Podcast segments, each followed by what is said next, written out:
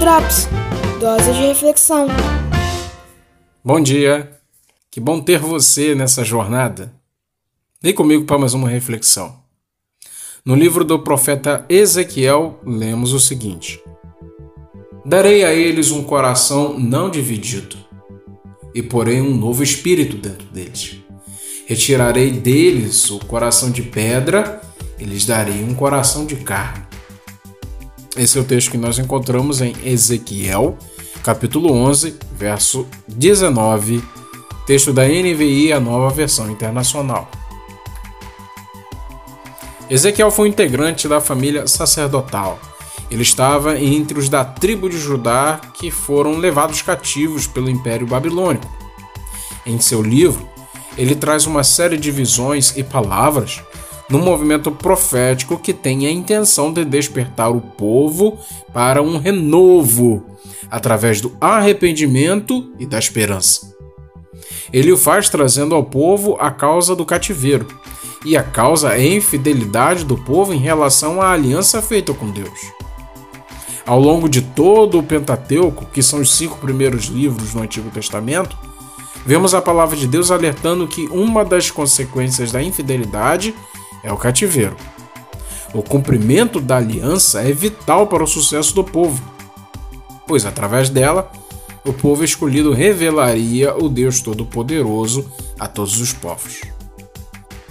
Vale lembrar que, assim como vemos no livro do Êxodo, capítulo trinta e quatro, verso um, a lei foi escrita em tábuas de pedra, e nela o povo teria os parâmetros elaborados por Deus de como retribuir ao seu agir gracioso e fazer diferença no mundo que precisa conhecer esse Deus.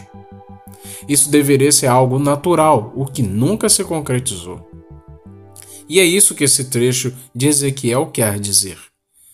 O que Deus sempre desejou é que o povo escolhido internalizasse a lei de tal maneira que sua fidelidade a ela fosse algo natural e espontâneo, baseado no amor e na gratidão a Deus.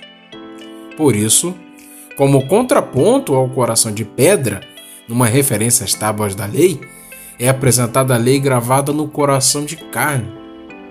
E assim como para o povo hebreu, a promessa pelo qual devemos viver é que Deus nos dá um espírito novo e transplanta para dentro do nosso tórax um coração de carne, tirando de pedra.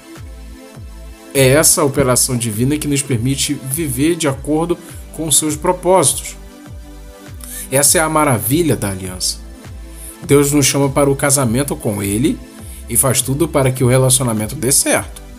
Ele nos capacita à fidelidade.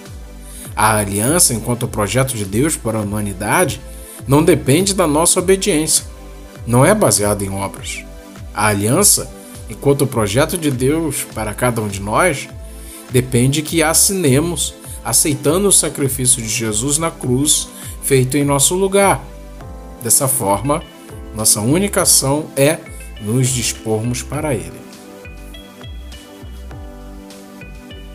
Se você quiser aprofundar um pouco mais esse assunto e é usuário do Telegram, entre no nosso canal. O link está na descrição desse episódio. Caso você não seja usuário, você pode nos seguir no Instagram. O link para o nosso perfil também está na descrição desse episódio. Que Deus abençoe sua vida e o seu coração.